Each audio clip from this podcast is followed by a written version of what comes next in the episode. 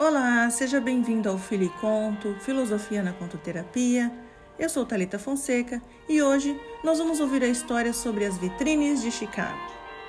Você encontra esse conto no livro Mulheres que Correm com os Lobos, de Clarissa Píncula Estés.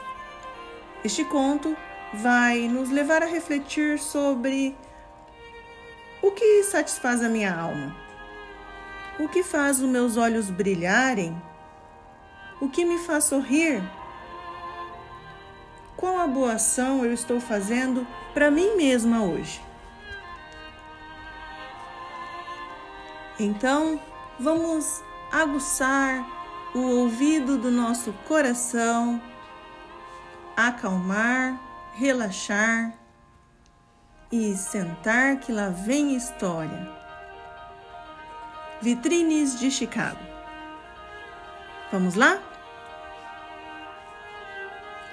Essa é a história de uma avó que morava no meio-oeste. A imagem de felicidade dessa avó consistia em tomar o trem até Chicago usando um belo chapéu e sair caminhando por Michigan, olhando todas as vitrines e sentindo-se elegante. Por um motivo ou outro, ou talvez pelo destino, ela se casou com um homem do campo eles foram morar no meio da região agrícola e a mulher começou a definhar na elegante casa de fazenda, que era pequena, exatamente do tamanho certo, com os filhos todos certos e o marido certo. Ela já não tinha mais tempo para a vida frívola que havia levado no passado filhos demais, serviços domésticos demais.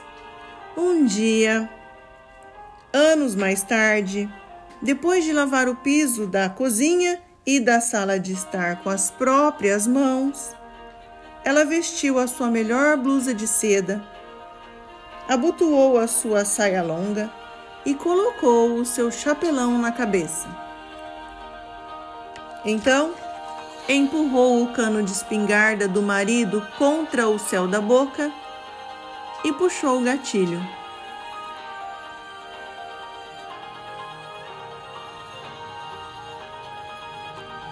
Qualquer mulher viva sabe por que ela lavou o chão antes.